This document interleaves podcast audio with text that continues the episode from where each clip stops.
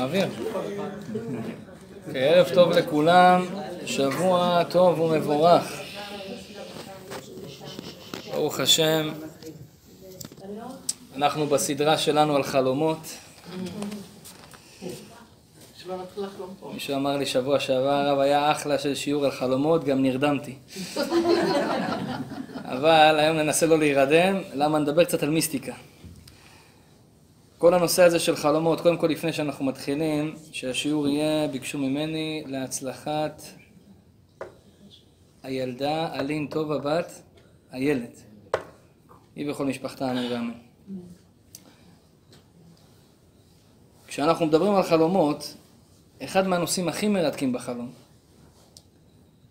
זה חלומות של נפטרים, גילויים על העתיד, משהו שנקרא שאלת חלום, שאנחנו נדבר עליו היום. האם אני יכול לדעת דברים שספקות, בעיות שיש לי, האם אני יכול לקבל תשובה בחלום? כתוב בזוהר הקדוש שכשבית המקדש היה קיים, היה נבואה. היו אנשים נביאים, אדם היה יכול להגיע לנביא, היה אומר לו, יש לי בעיה כזאת וכזאת, הנביא היה יכול לקבל אינפורמציה מן השמיים, להגיד לו מה הפתרון, מה, מה, מה יהיה איתו.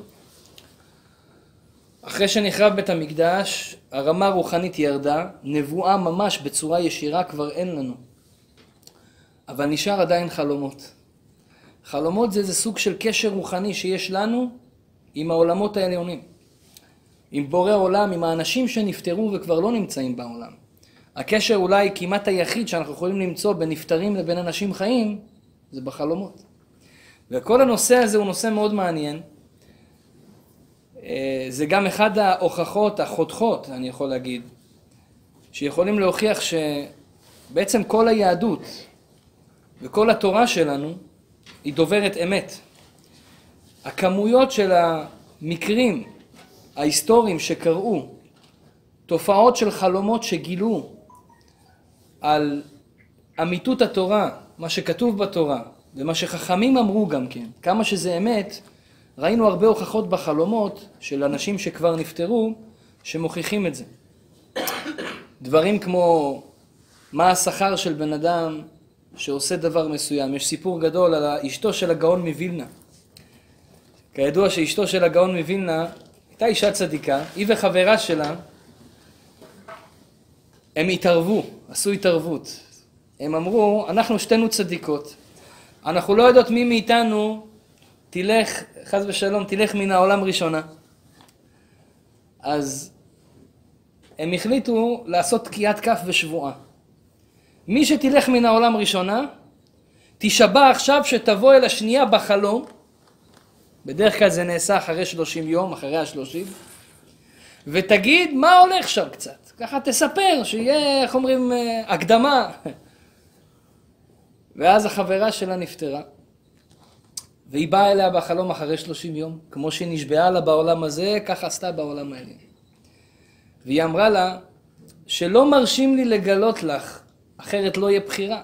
אם אדם ידע מה כל אה, מצווה או כל דבר טוב או רע שהוא עושה בעולם, מה השכר או ההפך מזה, אז לא יהיה לו בחירה, בוודאי שהוא יבחר בצד מסוים.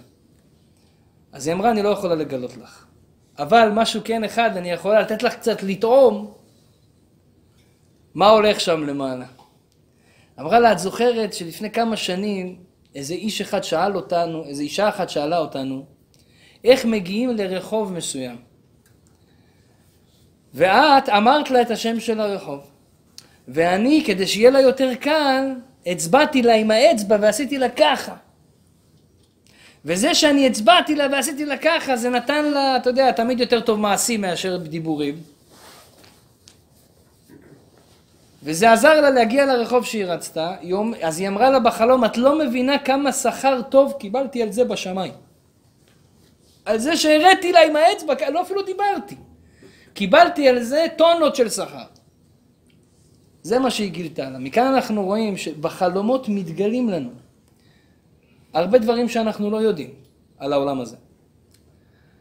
והיום אני רוצה קצת לפתוח טיפה ככה את האור, להבין מה התגלה, השיעור הזה יהיה רובו סיפורים, בדרך כלל השיעורים שלי לא כולם סיפורים, זה יותר אה, דיטלים ועומק של דברים, אבל היום אנחנו קצת, אה, איך אומרים, נשים את האמברקס, קצת סיפורים, קצת דברים יותר פשוטים, פחות התאמצות של המוח, להבין מה בעצם החלום יכול לגלות לנו, ובסופו של דבר להבין איך אנחנו, כל אחד מאיתנו יכול להשתמש בחלום בתור הדרכה לחיים.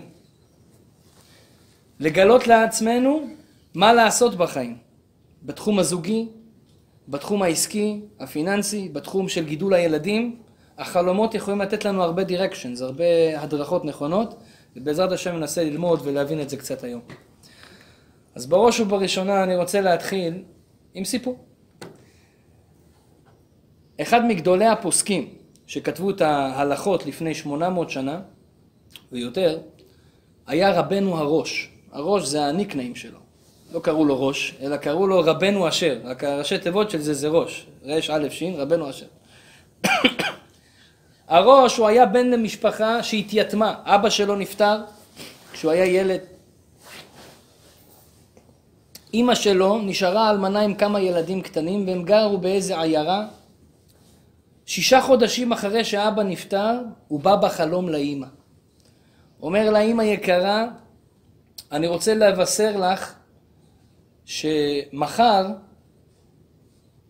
יגיעו שודדים לעיר ויעשו פה שמות, יעשו פה הרבה בלאגן ויהרגו ממש כמעט את כל התושבים ויקחו את הכסף שלהם, דבר שהיה מאוד מצוי בזמנם. ואני אומר לך, תברחי. קחי את הילדים, תודי למי שאת יכולה, תברחי. היא קמה באמצע הלילה, כולה מפוחדת, אבל אמרה, טוב, כנראה חשבתי יותר מדי מחשבות. מרוב שהיא הייתה עייפה, היא חזרה לישון. היא חזרה לישון, עוד פעם חלום. עוד פעם מגיע החלום. הוא אומר לה, אני אומר לך שוב, תברחו, זה עניין של הצלת נפשות, זה סכנת חיים. ככה אומר הבן שלו כותב את הסיפור הזה. אימא שלו לקחה את הדברים ברצינות, הודיעה לכמה אנשים שיכלה להודיע והם הלכו בערך קילומטר שתיים מחוץ לעיר, הם הכירו שם איזה אה, אדם שהוא לא יהודי, ביקשו להתארח אצלו, התארחו אצלו. יום למחרת הם שומעים על הבשורה שבאמת פרצו שודדים וממש רמסו והרסו את כל העיר. והם ניצלו. כמה ימים לאחר מכן בעלה מתגלה לשוב בחלום. רבי יחיאל קראו לו. מתגלה לשוב בחלום ואומר לה, תדעי לך, לא סתם נגזרת גזרה בשמיים. היה בעיה בעיר הזאת. העיר שלכם, היו שם מיסים וארנוניות גדולות מאוד. זה הלשון שלו. המושל לקח הרבה הרבה מיסים, והעניים היו חיים חיים מאוד מאוד מאוד קשים. ולאף אחד לא היה אכפת. העשירים, לא אכפת להם, הם בסדר, הם יושבים, הם שבעים, לא אכפת להם מהעניים. רבותיי, מקום שאין בו חסד, סופו אבדון. אנחנו רואים את זה מסדום ועמורה. סדום ועמורה זה היה שיא האי חסד בעולם. כל המהות שלהם הייתה לא לתת לאחרים. בשביל מה באנו לעולם? בשביל שיהיה לנו טוב. למה אני צריך לוותר על הטוב שלי בשביל מישהו אחר? זה היה המוטו שלהם, זה כתוב בכניסה לעיר. עד כדי כך שמי שהיה עושה חסד היה נענש. לוט פחד לעשות חסד. אשתו גם פחדה לעשות חסד, אבל לוט, מה לעשות, הוא גר אצל אברהם אבינו בבית כמה שנים. אברהם אבינו, כל מה שהוא לימד כל היום זה חסד, חסד, חסד, חסד, חסד. משהו קצת נכנס לו בתוך הלב. באו אליו אורחים, אז הוא ביקש, אה, אה, אז הוא ביקש לארח אותם. אשתו התנגדה. בסוף הוא אירח אותם. ישר באו המשטרה של האי חסד, לראות מי זה עובר על החוקים, לקחת אותו לבית משפט. וכולנו יודעים הסיפור, מה שהיה שם. בסופו של דבר, סדום ועמורה, אתם יודעים איפה זה היום? ים המלח. זה המקום היחיד בעולם שאין בו חיים, גם לא דגים. למה? בורא עולם אומר לך, תשמע, אתם יודעים אפילו ברוסית, אני דובר רוסית, איך קוראים לים הזה? מאוד ועמונה. מה זה? ים המוות. למה הם קוראים לזה כך? כי זה מקום שאין שם חיים בכלל. בורא עולם אומר, מקום שאין חסד לא שווה חיים. זה הפך מטרת העולם. אי חסד. ים המלח. ודרך אגב, כתוב שסדום ועמורה זה היה גן עדן עלי אדמות. אתה חושב שמיאמי זה כיף חיים? לא ראית מה זה סדום. איזה דקלים, איזה מזג אוויר, כתוב היה שם את המזג אוויר הכי טוב בעולם. לא היה מזג אוויר כזה. כל השנה לחות טובה, כל השנה שמש ברמה טובה, לא יותר מדי, לא פחות מדי, אין גשמים, הכל כמו שאנשים אוהבים. השתבח שמולד. אבל לא היה חסד. אותו דבר אמר לה פה, לא היה חסד בעיר הזאת, נגזר עליה גזרה. אבל הוא רצה להציל אותם. רבותיי, חלומות יכולים להציל אותם. אדם לא יחשוב, סתם חלמתי חלומות שווה לדבר בצורה ראשון. לא. יש פה לפעמים מסר של הצלת נפשות. עוד דוגמה אני אתן לכם. בספר חסידים כתוב, לפני 900 שנה, על uh, עיירה מסוימת ליד uh, העיר רפורט, עיירה כפר קטן, שהיה שם איש, שהאיש הזה היה איש פשוט, לא משהו מיוחד, אף אחד לא ידע עליו שהוא איזה צדיק מיוחד, סתם אדם פשוט זקן. שהוא נפטר. האיש הזה נפטר, והיה לו מנהג טוב. הוא כל הזמן היה קורא תהילים. הוא הגיע לרמה כזאת שהוא יודע את כל התהילים, הוא היה קורא כל התהילים ביום אחד. כל התהילים. אני פעם ניסיתי לעשות את זה. אה, יום אחד... אה, זה אפשרי? כן, בטח, בוודאי. אני, היה לי איזה עניין, לא זוכר, אני חושב שרצו בצבא לקחת אותי שם לאיזה מקום, לא, לא זוכר מה היה לי שם בדיוק. אז חמתי אמרה לי, אתה יודע, יש סגולה, תקרא ספר תהילים ביום שישי בלילה, בעמידה, כל הספר תהילים, יהיה לך ישועות. עכשיו, אני לא בדקתי בדיוק את הסגולה, אבל בגלל שחמתי אמרה, אני שמחתי עליה. אמרתי, יאללה, הולכים להרביץ את כל ספר תהילים בעמידה יום שישי בלילה. אחרי קידוש וזה, ברוך השם זה הצליח. אבל זה שעתיים לקח לי, יש כאלה לוקח להם יותר. אז כל ספר תהילים, יש הרבנית קוק בארץ, בטבריה, אישה צדיקה. זאת, היא כל יום מסיימת ספר תהילים. אז באים אליה נשים לקבלת קהל, אז היא בין אישה לאישה אומרת איזה שתיים ככה על הדרך. היא יודעת כל ספר תהילים בעל פה. אז היא ככה, ככה היא מסיימת כל ספר תהילים. עכשיו תבינו למה היא עושה את זה תכף. האיש הזה היה מסיים ספר תהילים ביום. הוא נפטר מן העולם, אדם פשוט, אף אחד לא ידע גם על זה. הוא מתגלה בחלום לרב של העיר, אחרי שלושים יום שהוא נפטר, הוא אומר לרב, תשמע, נגזרה גזרה בשמיים שבעיר הזאת עכשיו הולכת לפרוץ מגפה. לא יודע איזה מגפה, שפעת חזירים, שפעת עופות, שפעת אווזים, מגפה.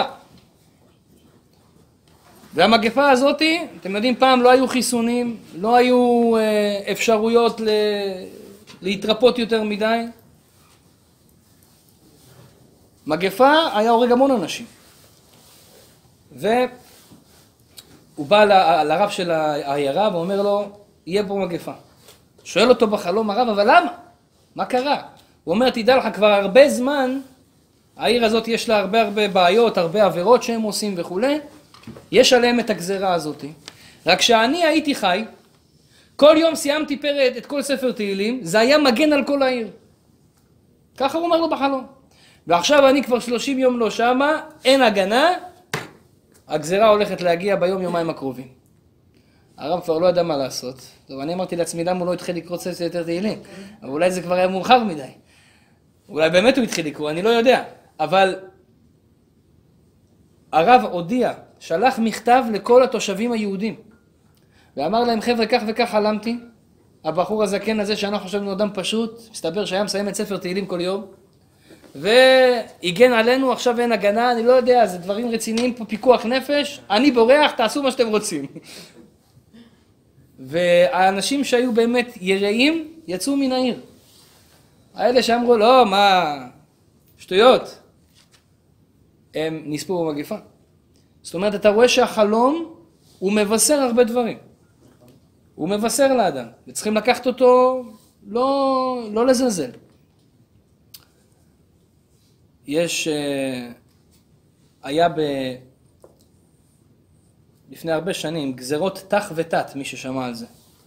אחת הגזרות הכי נוראיות שהיו ליהודים בכל ההיסטוריה. כמה, אה, היה בזמן הזה של, של הגזרות של תח ותת, לפני שהם התחילו, היה איש, אדם אחד, באחד מהערים שם, שחולם חלום. את מי הוא חולם בחלום? את רבי משה אלשיך. רבי משה אלשיך הוא גר בדורו של האריזה בצפת לפני 500 שנה.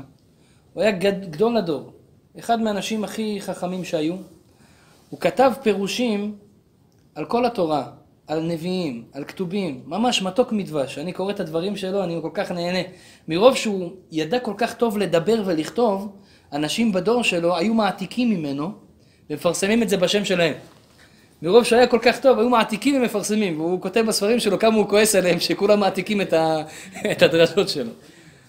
היה משהו מדהים, האריזה היה יושב אצלו, האריזה שהיה קבליסט גדול, היה יושב אצלו כל שבת בשיעור. היה בא אליו. ממש ככה. הוא אמר שהפירוש שלו זה אחד מהשבעים פנים לתורה. ממש. היה איש צדיק וקדוש, רבי משה אלשיך. לא סתם הספר שלו, קוראים לו האלשיך הקדוש. לא כל רב הדביקו לו את השם הקדוש. יש לנו אולי איזה שתיים שלוש שהדביקו להם את השם הזה.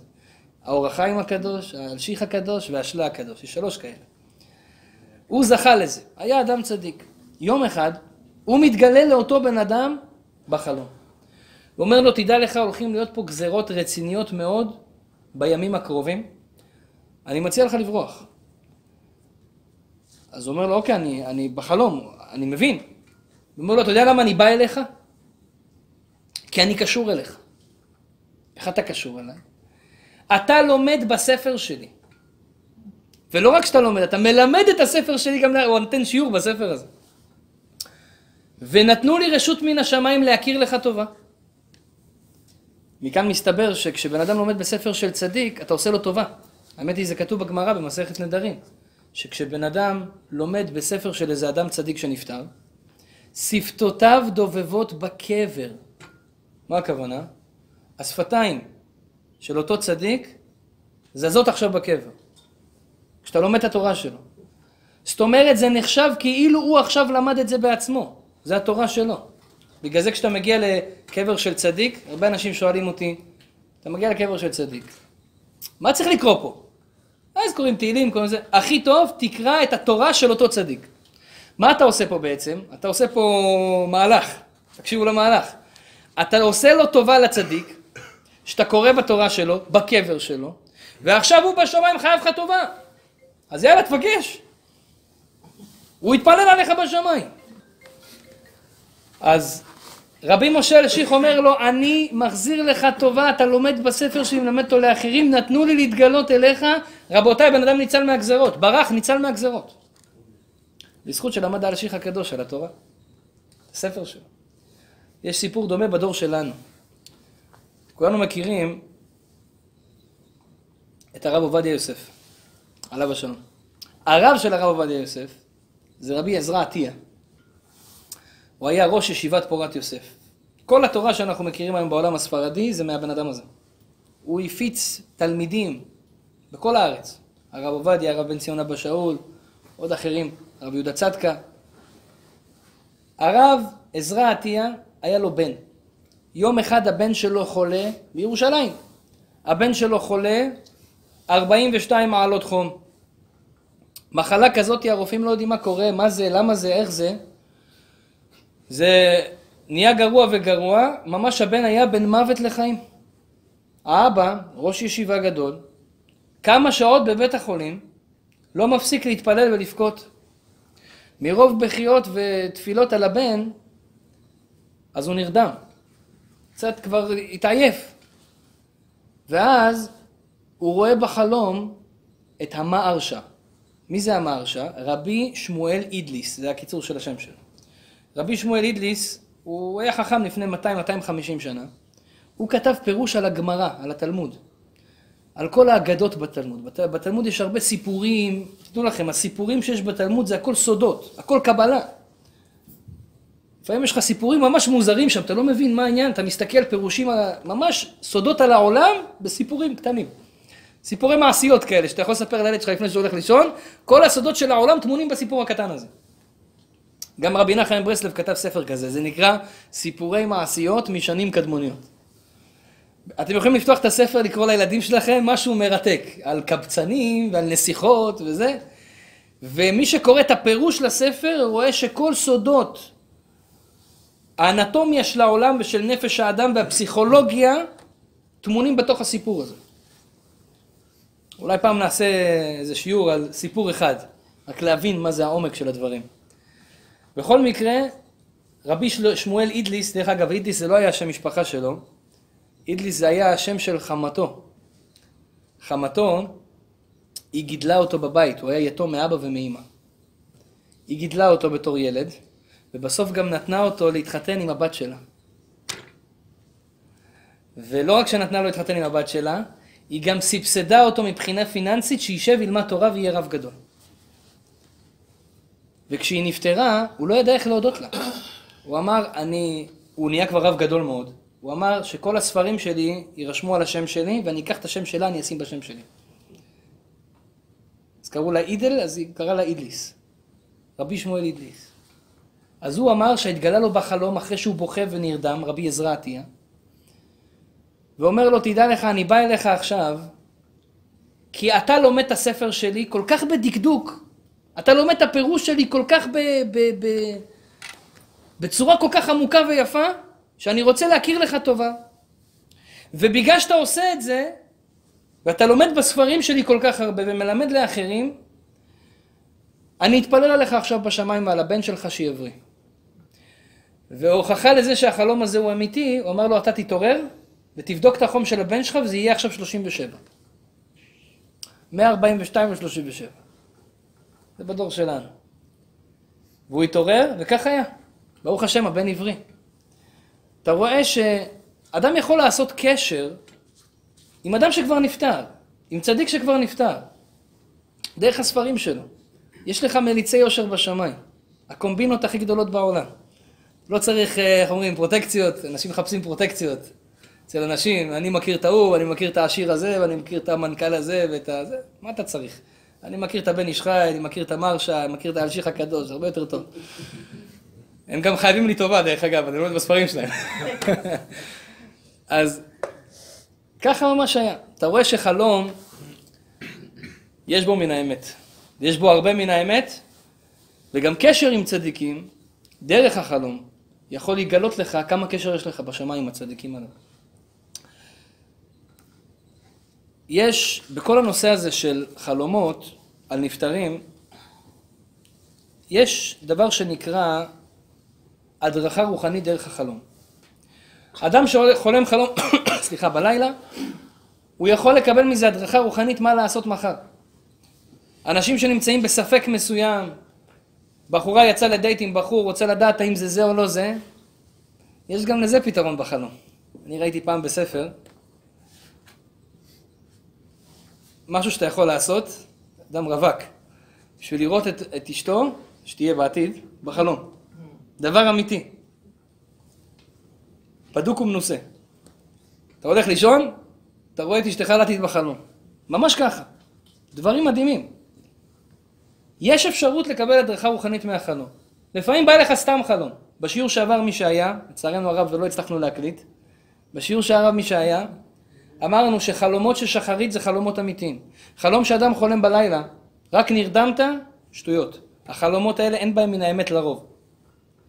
חלומות שגם באמצע הלילה חצי חצי. חלומות של שחרית שבבוקר שאתה קם, בשלוש האחרונות, השעות האחרונות של הלילה, אלה חלומות שיש אמת יותר בהם. הסברנו גם למה, הארכנו בזה פעם שעברה.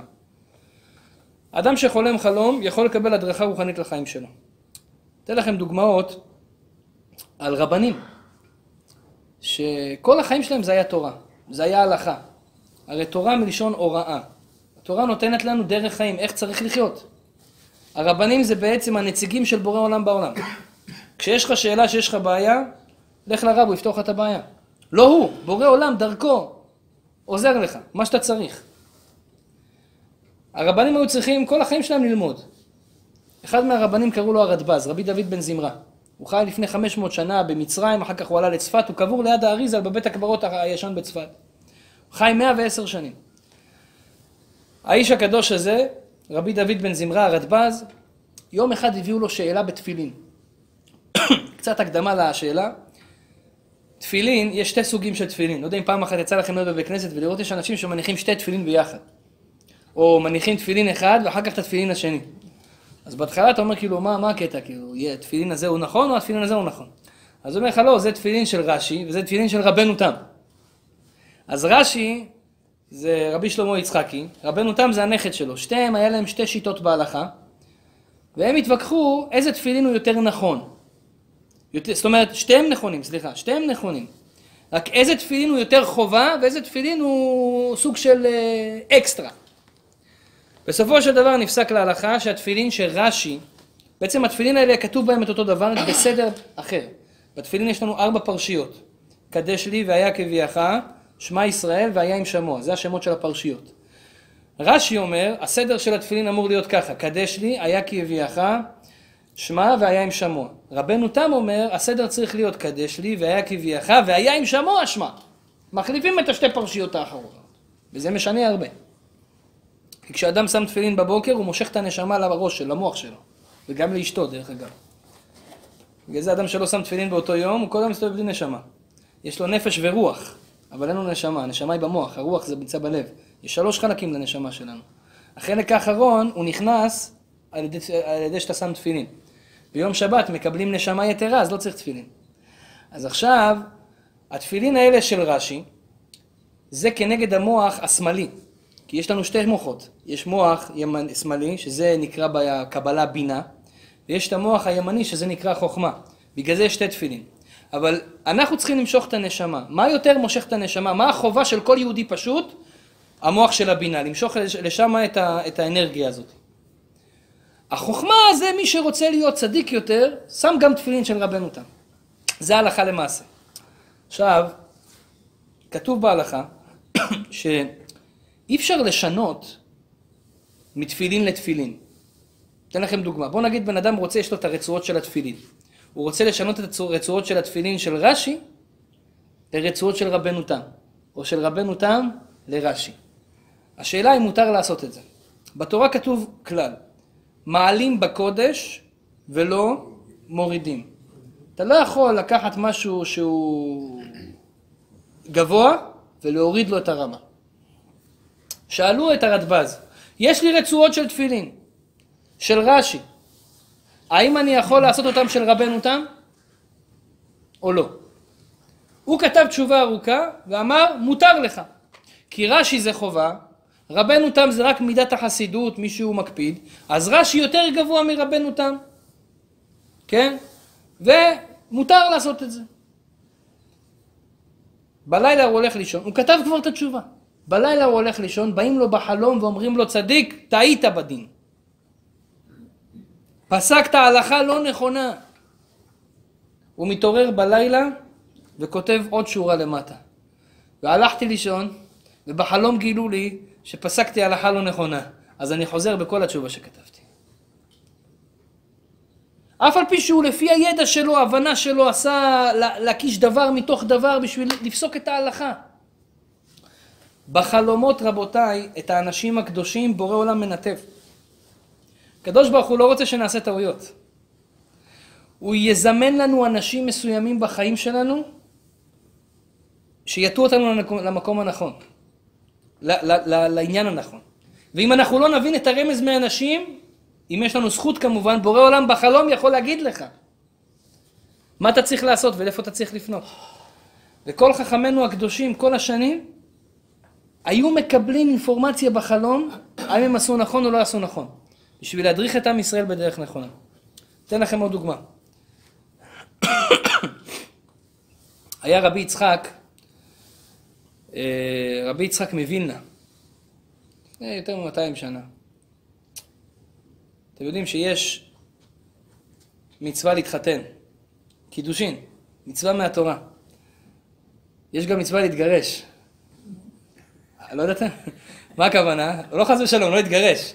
אבל אם בן אדם מגיע למצב שהוא צריך להתגרש, לעשות את הגירושין בצורה נכונה, עם גט כמו שצריך, זה מצווה. אנחנו לא רוצים להגיע למצב של המצווה הזאת, וזה הדבר הכי נורא שיכול לקרות. אבל אם כבר הגעת, השם יעזור, לפחות תעשה את זה בצורה נכונה, בצורה של גט. עכשיו, הגט צריך להיות כתוב על קלף, על ידי סופר. דרך אגב, מאוד מעניין, המילה גט היא לא סתם... הרי מה הגט עושה? הרבה אנשים שואלים, מה זה גט? מה אני צריך גט? בסדר, אני לא נשוי לך יותר, ביי, זהו. אי אפשר ככה? למה צריך רבנות ולרשום? מה זה כל הסיפורים האלה? זה מאוד מאוד עמוק מה שקורה פה. אסביר לכם את זה בקצרה, מה הזוהר כותב. הזוהר אומר שאיש ואישה מתחתנים, זה לא רק כאילו, אוקיי, אנחנו partners, אנחנו עכשיו אה, שותפים. הנשמות שלהם מתאחדות.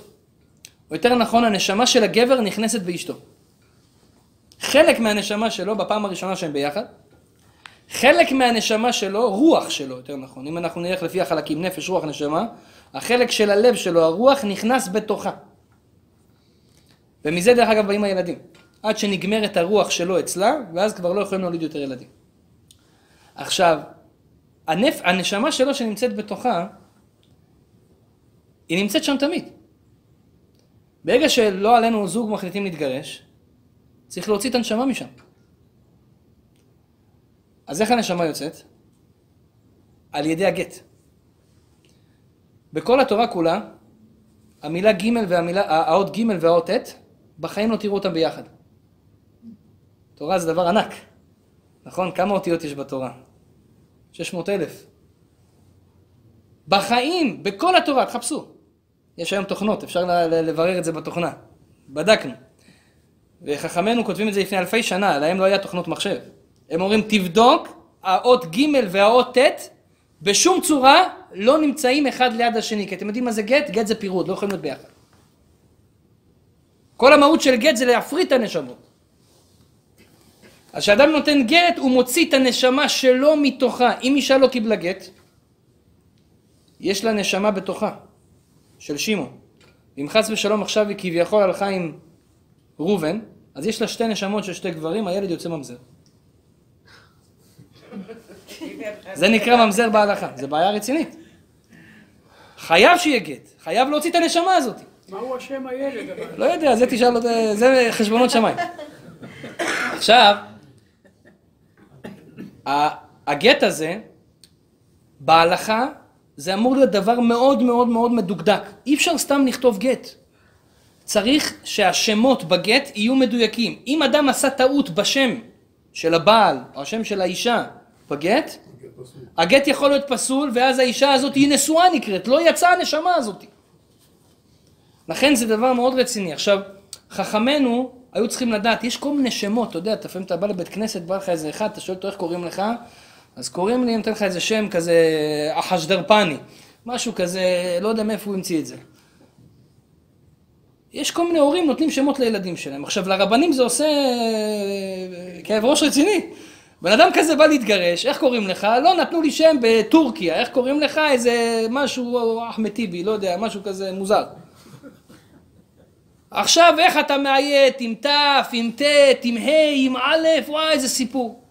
אז על הדברים האלה יש כל כך הרבה כתוב בספרים איך כותבים כל שם. יש, יש איזה מישהו בדור שלנו כתב איזה עשר כרכים רק איך כותבים נכון את כל השמות.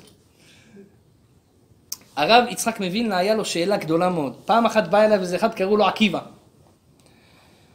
העקיבא הזה רצה להתגרש. והוא לא ידע איך כותבים נכון עקיבא? האם כותבים עקיבא עם א' בסוף, או עקיבא עם ה' בסוף? למה יש לו שאלה? כי לפעמים בתלמוד כתוב רבי עקיבא עם א', ולפעמים כתוב עקיבא עם ה'. אז מה נכון? מה האיות הנכון? הוא היה בבלגן. כמה, כמה ימים הוא לא ידע מה, מה לכתוב, והבן אדם מתעכב עם הגט. יום אחד הוא הולך לישון, ובחלום אומרים לו תשובה. אבל תמיד, הרבה פעמים בחלום, לא נותנים לך את התשובה ככה, דירקטלי, ישיר. הכל בפסוקים. אמרו לו את הפסוק, הוא עשה, הוא עשה שאלת חלום. אתם יודעים מה זה, זה תכף מה שאני אדבר עליו. יש אפשרות לשאול בצורה מסוימת את בורא עולם ולבקש שאני אלך לישון ותגידו לי תשובה לדבר הספציפי הזה בחלום. זה נקרא נושא של שאלת חלום. יש לי ספר שלם בבית מלמד איך עושים את זה. אדם צם, לובש בגדים נקיים, מנקה את המיטה, שלא יהיה שם שום לכלוכים, באותו יום עושה תשובה, קורא קריאת שמע על המיטה, קורא כמה פזמורי תהילים, יש כמה דברים, אתה, אתה שואל איזושהי שאלה, אתה הולך לישון, בחלום יגידו לך את התשובה. אל תנסו את זה מפחיד.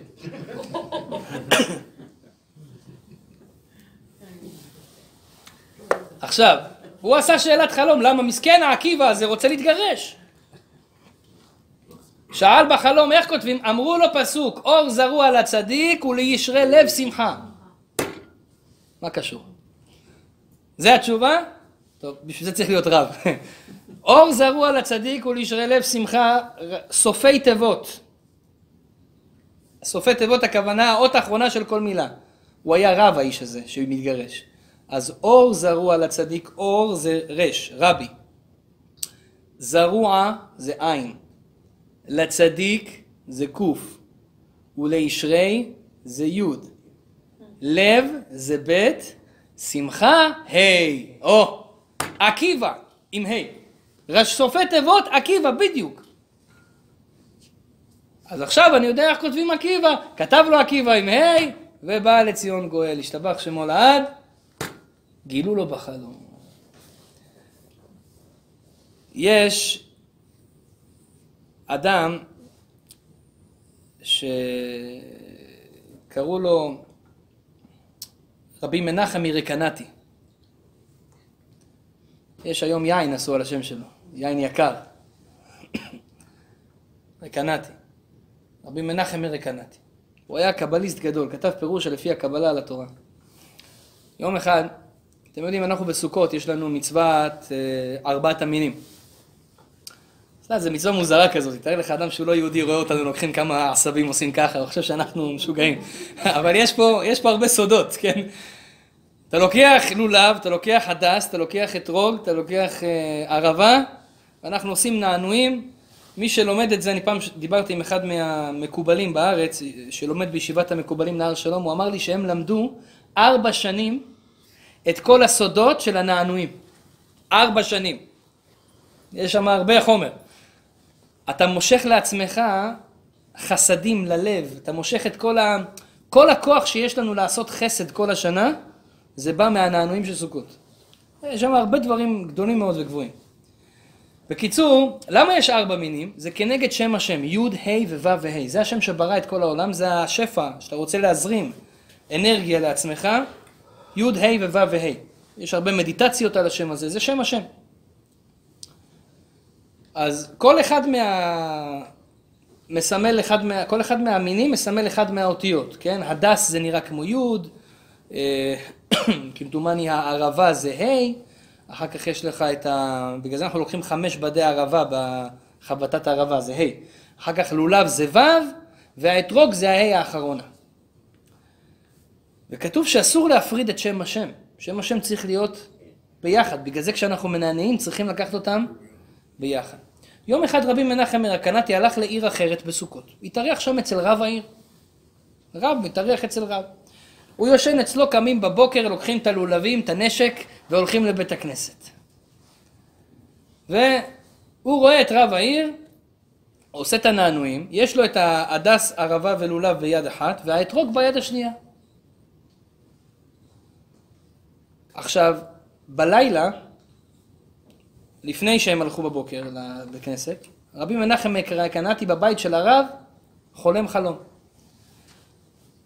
בחלום הוא רואה שהרב הזה של העיר, שהוא מתארח אצלו, כותב ספר תורה. הוא כותב את הספר תורה בחלום והוא כותב את שם השם בספר תורה י' וה' וו' ואז עושה רווח גדול ואז כותב את האות ה'. ואז רבי מנחם בחלום, אומר לו, זה פסול. הספר תורה פסול, חייב שכל שם השם יהיה ביחד. אז הרב אומר לו, אל תגיד לי מה לעשות, ככה זה המנהג אצלנו פה בעיר. אבל הוא אומר לו, זה פסול, הוא אומר, ככה המנהג אצלנו פה בעיר. וככה נגמר לו החלום, הוא לא הבין מה החלום הזה. בבוקר כשהוא בא לבית הכנסת, הוא רואה את הרב מחזיק את הלולב, את ההדס ואת הערבה ביד ימין, ואת האתרוג ביד שמאל, וככה עושה את הנענועים. הוא לא מחבר אותם ביחד. ישר הגיע לו לראש י', ה' וו', והאתרוג, שזה הה', נפרד. ישר הוא בא אליו ואמר לו את זה. אמר לו, ככה זה מנהגנו. אמר לו, זה מנהג לא נכון, ויראו לי ככה בחלום. מאותו חלום הרב הזה הבין, מאותו יום לימד את כולם כמו שצריך לעשות. נותנים לך הדרכה בחלום. איך לעשות ומה לעשות. יש סיפור עם האבא של הבן איש חי. הבן איש חי קראו לו רבי יוסף חיים. הוא היה הרב של בגדד לפני 100-120 שנה. אבא שלו, רבי אליהו חיים, היה גאון גדול. אבא שלו כתב פירוש על ספר תהילים. הסבר על ספר תהילים. אבל אתם יודעים, הרבה פעמים כשאתה כותב ספר, מאוד קשה לבן אדם לקרוא את הספר שלך מההתחלה ועד הסוף. היום אנחנו בעיקר דור כזה, אני גם כזה בעצמי. אם אין לספר מפתחות, יענו ראשי פרקים, תן לי לראות מה קורה בספר, נותן לך ייעוץ להסתכל על הספר. ספר כזה גדול. תכתוב לו מפתחות, מה כתוב פה, מה כתוב שם, מה כתוב בצ'פטר כזה, בצ'פטר אחר, בפרק הזה, בפרק השני. יום אחד החבר של האבא של הבן ישי, רבי אליהו מאני, הוא היה הרב של חברון. היה איש קדוש וצדיק. אז הוא, אחרי שהאבא של הבן ישחי, רבי אליהו חיים נפטר, הוא חולם חלום. שרבי אליהו חיים, החבר שלו, בא אליו בחלום ואומר לו, נותן לו קולמוס, קולמוס זה הנוצה הזה שכותבים איתה. נותן לו קולמוס ואומר לו, בבקשה ממך רבי אליהו מאני, תרשום מפתחות לספר שלי על תהילים. ככה אומר לו בחלום. ואז הוא אומר, לקחתי את הקולמוס והתחלתי לרשום. וככה נגמר החלום. בחלום הזה הוא הבין מן השמיים דוחפים אותו, אנחנו רוצים תכתוב לו מפתחות לספר שלו. אדם יכול להגיע לך בחלום ולהגיד לך אני צריך ממך משהו. כשאדם רואה נפטר שבא בחלום, אי אפשר להעביר את זה על סדר היום. אומרים חכמינו אם בא לך נפטר בחלום תסתכל איך הוא נראה. הוא נראה טוב או שהוא נראה לא טוב. אם אדם כבר הגיע לך בחלום זה אומר שנתנו לו רשות מן השמיים. אם נתנו לו רשות מן השמיים זה אומר שהוא צריך משהו ממך, לכן הוא ביקש רשות, כי לא לכל אחד נותנים רשות לבוא. ולא תמיד יש לו רשות להגיד לך את זה בצורה ישירה, אז הוא צריך לרמז לך את זה בצורה כלשהי. אז הוא מרמז לך את זה בבגדים, בחיוך, או בשפתיים, בעיניים שלו, בצורה שהוא מתנועע, בצורה שהוא עושה, או, ב, או ב, ב, ב, בסיפור שהוא מנסה להביע לך. ואדם צריך להבין את הרמזים. ואם הוא לא מבין, ילך לחכם. אבל הרבה פעמים אנשים צריכים אותנו, אנשים מהעולם העליון צריכים אותנו פה. אני בתור רב קהילה, אני חווה כל כך הרבה, כל כך הרבה סיפורים מאנשים שיש להם חלומות כאלה. חלמתי על אבא שלי, אמר לי כך וכך. חלמתי על אימא שלי, אמרה לי כך וכך, מהעולם העליון. ודברים שבלתי אפשרי לדעת. והם אומרים, אני אישית קרה לי כמה סיטואציות כאלה.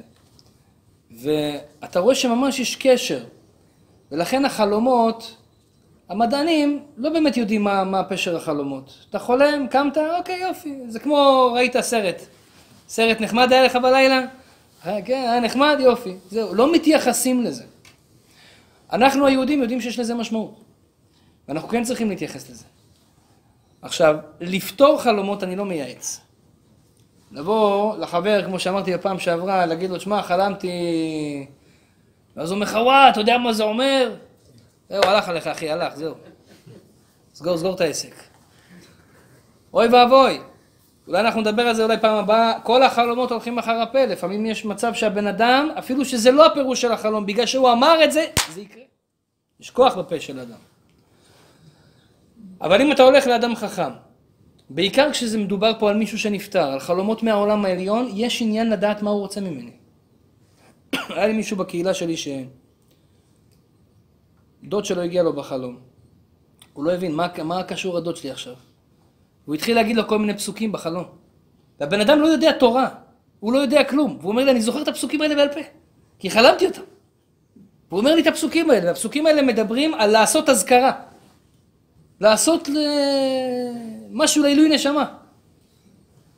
ואז הסברתי לו. והוא עשה אזכרה. הוא עשה לו קדיש והכל, והוא בא לו עוד פעם בחלום והוא ראה אותו שמח. אז הדברים האלה הם עם סיבה.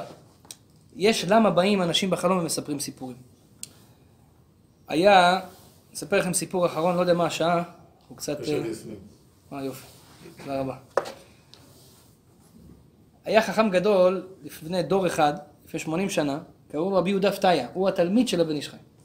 הוא היה איש אה, מאוד רוחני, נקרא לזה ככה. הוא היה מתקשר עם מתים, עם דיבוקים, מיסטיקה, הספרים שלו מלאים במיסטיקה.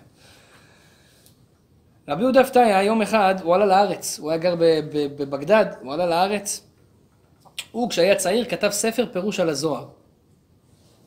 כתב פירוש על הזוהר.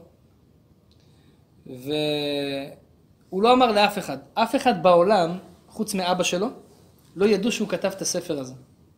קראו לזה יין הרקח. הוא לא רצה להפיץ את הספר, הוא חשב שהוא לא ראוי, שהוא... להפיץ פירוש על הזוהר, זוהר זה קבלה, לא, הוא לא הפיץ את זה. כשהוא הגיע לארץ, יום אחד, ממש בימים הראשונים שהוא בארץ, דופק אצלו בדלת איזה אדם ככה עם זקן ארוך, אומר לו, שלום עליכם, בכבוד, כנס, מי, מי כבודו? הוא אומר לו, אני רבי אברהם עדס. אני הרב אברהם עדס, הוא אמר לו רבי, כן? אז הוא שמע עליו, זה היה אחד מגדולי הדור. אדם חכ... גדול מאוד. אמר לו, שלום עליכם, שמעתי על כבוד הרב, מה כבוד הרב בא אצלי? אמר לו, יש לך ספר, פירוש על הזוהר, למה אתה לא מוציא אותו לאור? הוא נהיה אדום. מאיפה אתה יודע? מי אתה בכלל? רק אני ואבא שלי יודעים שיש לי את הספר הזה. אף אחד אחר לא. אמר לו, אתה שואל אותי למה אני לא מוציא אותו לאור? מאיפה לך שיש לי ספר כזה בכלל? אמר לו, אני... למה אתה לא מוציא אותו לאור? תוציא אותו לאור. אומר לו, אני לא מוציא שום דבר לאור עד שאתה אומר לי מאיפה אתה יודע. אז הוא אמר לו, היום אני הולך לישון בלילה, ובא אליי בחלום רבי שמעון בר יוחאי, זה שכתב את הזוהר. ואומר לו, יש מישהו בירושלים שכתב פירוש על הספר שלי והוא לא מוציא אותו, לך תגיד לו. אומר לו, מי זה? אומר לו, יהודה פתיה, איפה הוא גר? אמר לו, את הכתובת גם. אז הוא אומר, אז באתי להגיד לך. אתם מבינים מה זה? כשרוצים שמשהו יקרה בשמיים, אחד הדרכים, חלומות. להדריך אותך. אספר לכם סיפור על רבי יוסף זוננפלד. רבי יוסף זוננפלד היה אחד מ... הוא היה הרב הראשי של ירושלים בתקופת השואה. לפני 70 שנה. הוא היה עני, לא היה לו כסף. אז לא היה משרות לרבנים, לא היה לו כסף. כשהוא היה בחור ישיבה, היה לו בדיוק קצת כסף. לשבוע הקרוב. שבוע, שבועיים הקרובים, לאוכל, וזהו. הוא למד בישיבה. בתור בחור ישיבה היה את ההגרלה הממשלתית, של היום אנחנו קוראים לזה לוטו 649, אז קראו לזה ההגרלה.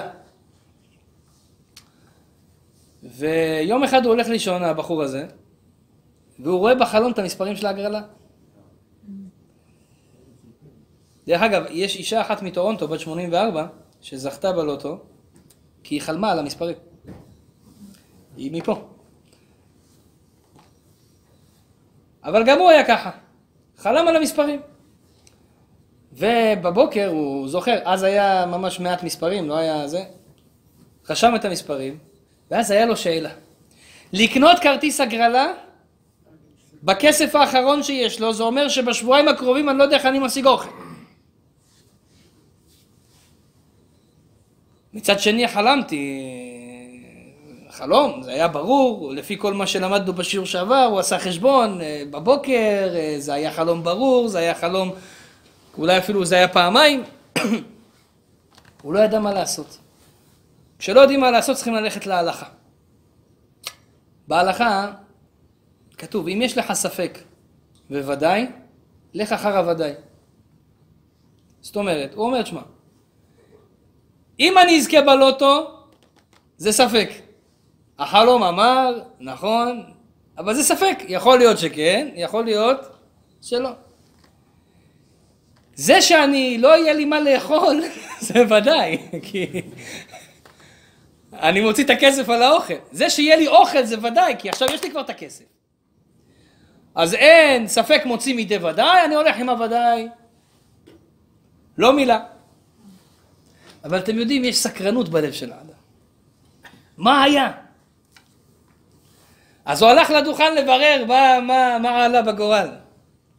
תנחשו מה הוא מוצא? שהוא חלם נכון. הוא תרגם לא נכון. הוא חלם את, ה, את המספרים. עכשיו, כשהוא סיפר את זה לבן אדם, שסיפר לנו את הסיפור הזה, אז הוא אמר לו, ואל תחשוב לרגע, בטח אתה חושב שאני התבאסתי, וואי, למה, מה הספק, מה ודאי, איזה ודאי, יא... כמה מיליונים עכשיו אני, הייתי יכול להיות עשיר. הייתי לומד תורה בשקט, אבל הוא אומר, אני אפילו לרגע אחד לא היה לי צער. איך מגיעים לדרגה כזאת? מה זה, הוא אומר, אפילו לא חשבתי, שנייה אחרי זה לא חשבתי על זה אפילו. למה? כי אני יודע שמה שטוב לי בורא עולם ייתן לי. ואני עשיתי מה שההלכה נתנה, מה שההלכה אמרה. אז למה הקדוש ברוך הוא עשה לי את זה שאני אחלום את החלום ובסוף אני אעשה ספק בוודאי ואני לא אהיה מלא ובסוף אני רואה שאני יכולתי לזכות למה הוא עשה לי את כל זה? אתה יודע למה? לעשות לך קוקו, אני בורא עולם, אני נמצא פה, אתה רואה אותי? אני יכול לתת לך את המספרים, אתה יכול להיות עשיר בשנייה. אל תבכה על רוע מזלך, למה אין לי כסף? למה אני לא עשיר? בורא עולם יכול להיות לך עשיר בשנייה. למה? כי זה טוב לך עכשיו לא להיות עשיר. הכי טוב לך בעולם.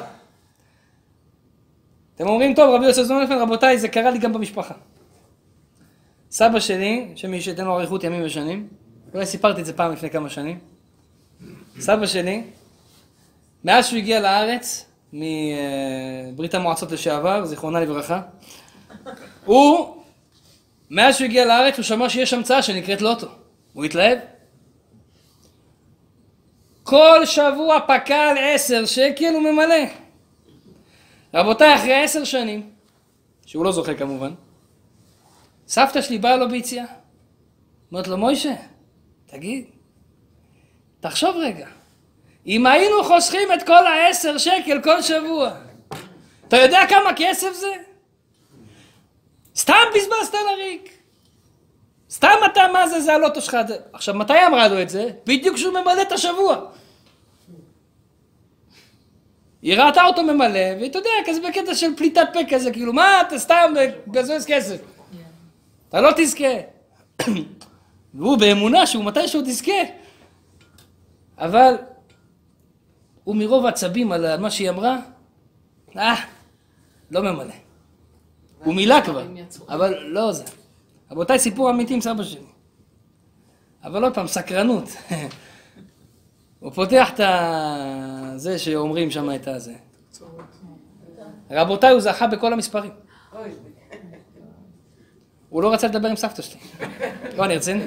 איך סבתא שלך... אני עשיתי שלום. עכשיו באתי אליו, אמר, איך עשיתי שלום? אמרתי לו, סבא, בחייאת, תקשיב, אתה לא רואה את הקדוש ברוך הוא בעיניים? אתה ממלא כל כך הרבה שנים. עשר שנים מילוי, כל שבוע, חמישים וארבע ימים בשבוע. תעשו חמישים וארבע כפול עשר. זה חמש מאות ארבעים. אה? כל עשר שנים תשע שמונה מאות. מה תשע שמונה? בכסף, כמעט עשר אלף שקל הוציא. כן. אה, אתה סופר את הכסף, אני סופר את ה... את ה- את ה- את ה- חמש מאות פעם הבן אדם הוציא. אף פעם לא זכה.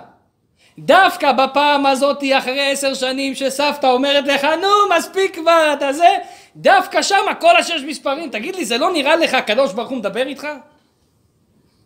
הוא אומר לך, חביבי, אני יכול לעשות לך עשיר ככה, לא רוצה, אתה לא צריך את זה. אני אמנע ממך, אני אשלח איזה סבתא שתגיד לך לא לשים את הזה בשביל שאתה לא תהיה, כי אתה לא צריך את זה, נשמה טהורה. זה לא טוב לך. עכשיו אתה תשאל אותי, אז למה זה לא טוב לי? מה זאת אומרת זה לא טוב לי? הרב, אני בונה בכנסת דבר ראשון. איך לא טוב? הוא יכל לקבל התקפת לב אם הוא היה מרוויח. לא, לא, אל תדאג, הוא לא יקבל התקפת לב. אבל איך סבתא שלך הרגישה? אתה שואל את עצמך, למה זה לא טוב לי? אני אעשה דברים טובים. אתן לכם כמה סיבות למה. הרבה פעמים אתה מבקש מהקדוש ברוך הוא דברים, ואתה בטוח במאה אחוז, אתה יכול לעשות הרצאה של שעה וחצי למה זה טוב לך ולמה אתה צריך לקבל את זה. אבל בורא עולם, השתבח שמולד, הוא יודע בדיוק מה העבר שלך, לא רק העבר מגיל קטן, גם מה הגלגול הקודם שלך. ומה הולך להיות לך בעתיד, מה אתה צריך to face, ללכת לקראת בחיים שלך, והוא יודע בדיוק מה שאתה צריך. אתן לכם דוגמה רבותיי. אדם שאל אותי, למה בורא עולם לא נותן לי לזכות? למה אני לא... יש לי איזושהי שאיפה מסוימת, איזה רצון מסוים. וזה יכול להיות לא רק בכסף רבותיי, אני מדבר, אומר כסף וכסף זה דבר שמדבר לכולם. אבל זה יכול להיות בזוגיות. למה אני לא מוצא את הבת זוג הנכונה? למה הילדים שלי זה לא מה שתמיד רציתי? וכולי וכולי. למה אני לא מצליח ב- ב- ב- ב- בלימודים שלי, בעסק שלי? ואתה, יש לך את כל הסיבות הטובות שבורא העולם ייתן לך את זה. אבל הבעיה שלנו שאנחנו לא יודעים לחשוב פנימי. בורא עולם יודע לחשוב פנימי. אתן לכם דוגמה. כתוב בזוהר, רחמנא לי בביה. בורא עולם רוצה לב. יש אנשים באים לבית כנסת, כן? מדפיסים כרטיס. טק מנחה, טק ערבית, שחרית, עשיתי טבעי, יצאתי. בא כמו רובוט, תפילין, כן, שמע ישראל, טה טה טה, יוצא. אין לב. הקדוש ברוך הוא אומר לו, אני רוצה לב חביבי. תעשה פחות, תן לי לב. רחמנא לי בבית. הלב מאוד מאוד חשוב. הרבה פעמים בן אדם, בורא עולם רוצה את הכי טוב לנו. מה הכי טוב לנו? להיות קרובים אליו. מה יותר טוב מלהיות קרוב למולטי ביליונר הכי גדול בעולם? קדוש ברוך הוא. מה, טוב, מה יותר טוב מלהיות הכי קרוב לדוקטור שיכול לרפוא את כל החולים בעולם שיש לו ספר רפואות בידיים? אין טוב מזה. כל הבעיות, כל העניינים, הכי טוב זה להיות קרוב לבורא עולם. בורא עולם אומר, אני רוצה אותך קרוב אליי, אבל מה? אם עכשיו יהיה לך כמה אפסים בחשבון בנק, אתה לא תדבר איתי בכלל. אני רוצה לראות אתכם, שיש לכם 30 מיליון דולר בחשבון, וכשאתם מתפללים בתפילת שחרית על הפרנסה, אז אתם מתפללים בכוונה. איזה כוונה? איזה כוונה? יש לי 30 מיליון דולר בחשבון, מה זאת אומרת? אני אולי אדלג על התפילה הזאת, הכל בסדר, ריבונו של עולם. הכל בסדר, לא צריך. אולי אחרים צריכים שתעזור להם, בעזרת השם. אתה לא תוריד דמעה בזה? אני רוצה לראות בן אדם מוריד דמעה בברכת רפאנו השם ונרפא, שהכל בריא. אדם שואל, למה בורא עולם נתן לי את המחלה הזאת?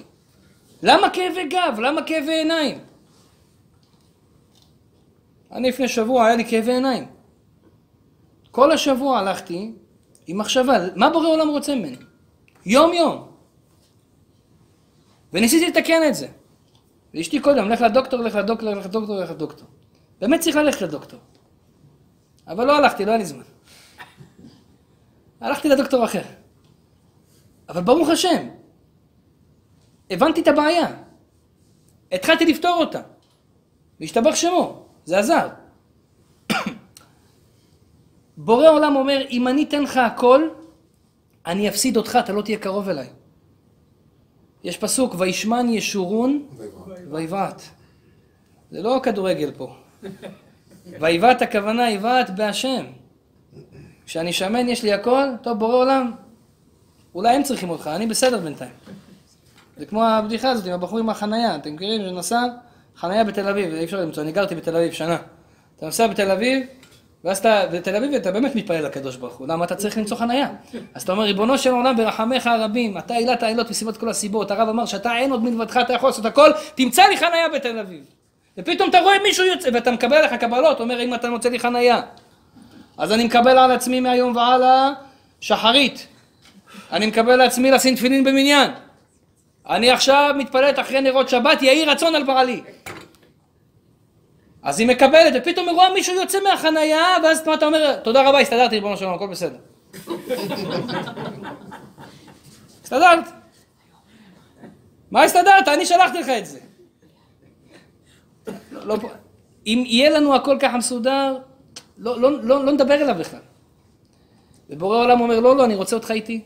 אז פה מדי פעם אני עושה לך קצת כאבי בטן, חביבי חביבי, אין מה לעשות. זה לא בגלל שאכלת שווארמה מקולקלת, נשמה.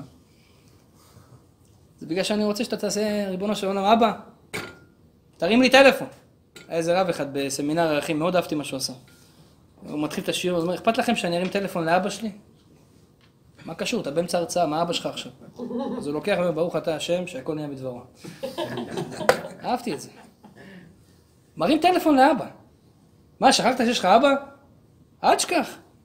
אז רבי חיים יוסף זוננפלד מלמד אותנו, רבותיי, שלא משנה מה קרה לך בחיים. זכית בלוטו, לא זכית בלוטו. בורא עולם יודע מה הוא עושה בשבילך. יש לו את הסיבות הנכונות.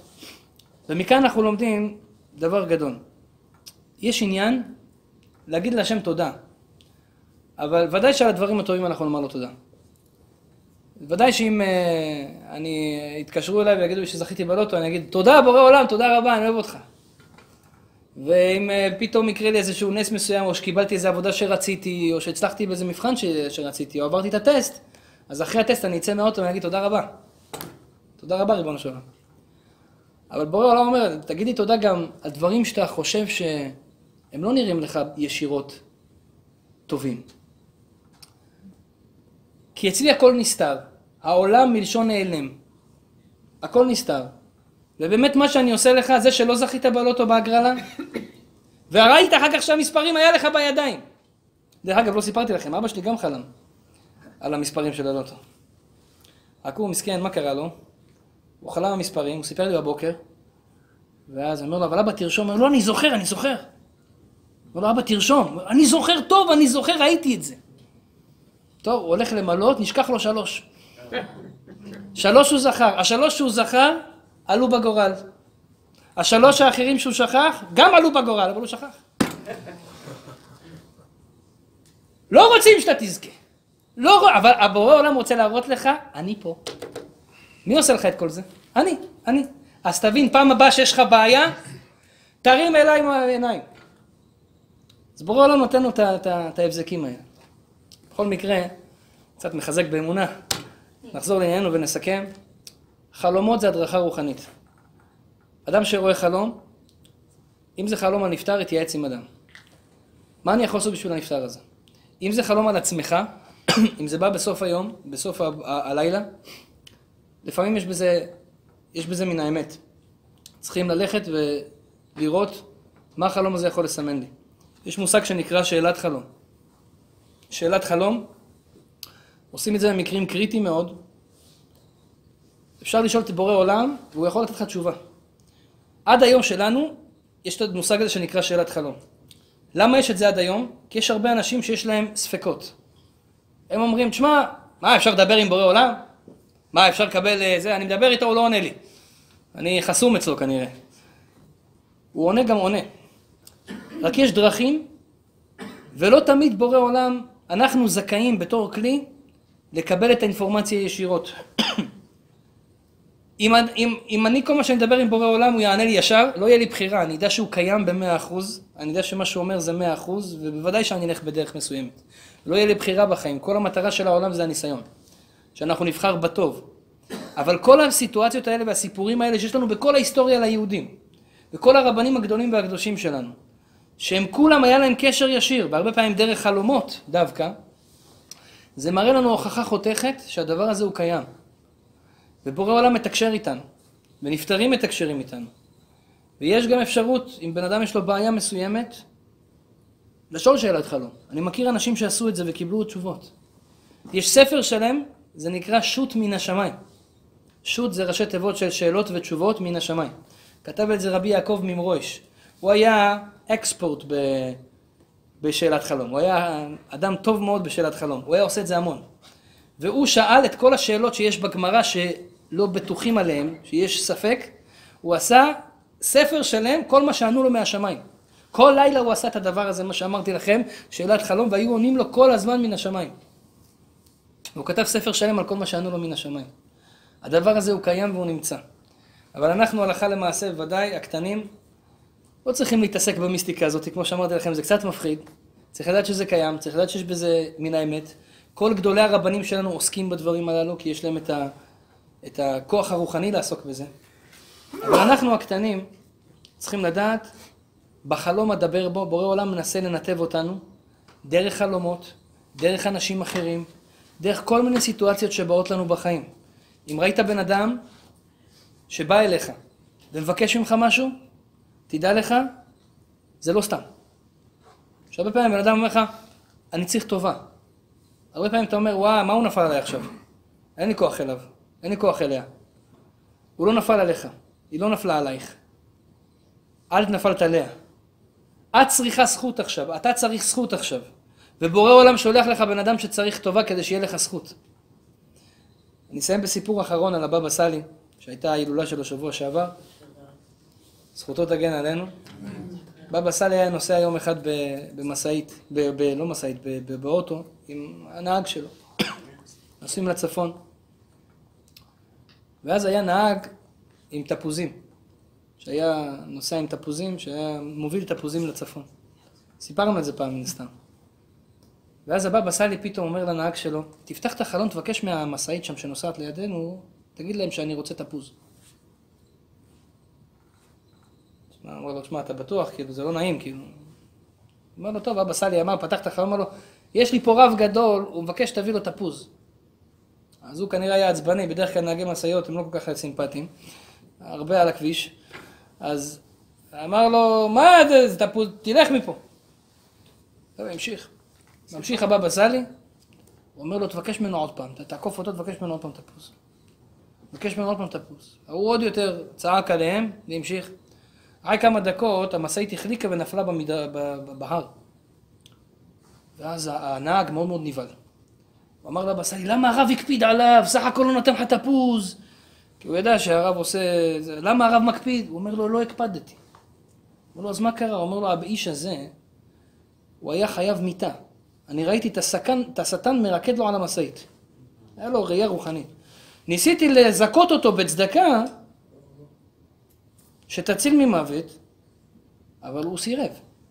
אז אמרתי אולי שוב, אבל הוא סירב. הרבה פעמים בורא עולם שולח לך איזו הזדמנות לחיים. מישהו שמבקש ממך משהו, מישהו שרוצה ממך משהו. איזה חלום שבא לך פתאום לעורר אותך במשהו בחיים. לא סתם חלמת את זה, לא סתם זה בא לך היום. לך תברר, תשאל, זה בא לקדם אותך. כמו רבי אליהו מאני, זה בא לקדם אותך להוציא עוד ספר, לכתוב עוד פירוש. זה בא לקדם אותך לעשות עוד דבר. בורא עולם מדבר איתנו כל רגע ורגע. בעזרת השם יהי רצון שנזכה, באמת זה צריך חוכמה לזה, שנזכה להבין את הרמזים שבורא עולם שולח לנו כל יום. ואדם שחי ככה, זה הכיף חיים הכי גדול בעולם. כי אתה מרגיש, השם מדבר איתך.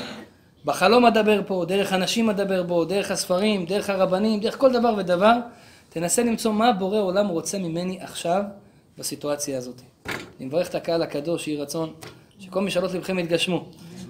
ושיהיה לכם רק חלומות טובים, בעזרת השם. גם על המספרים וגם לא על מספרים.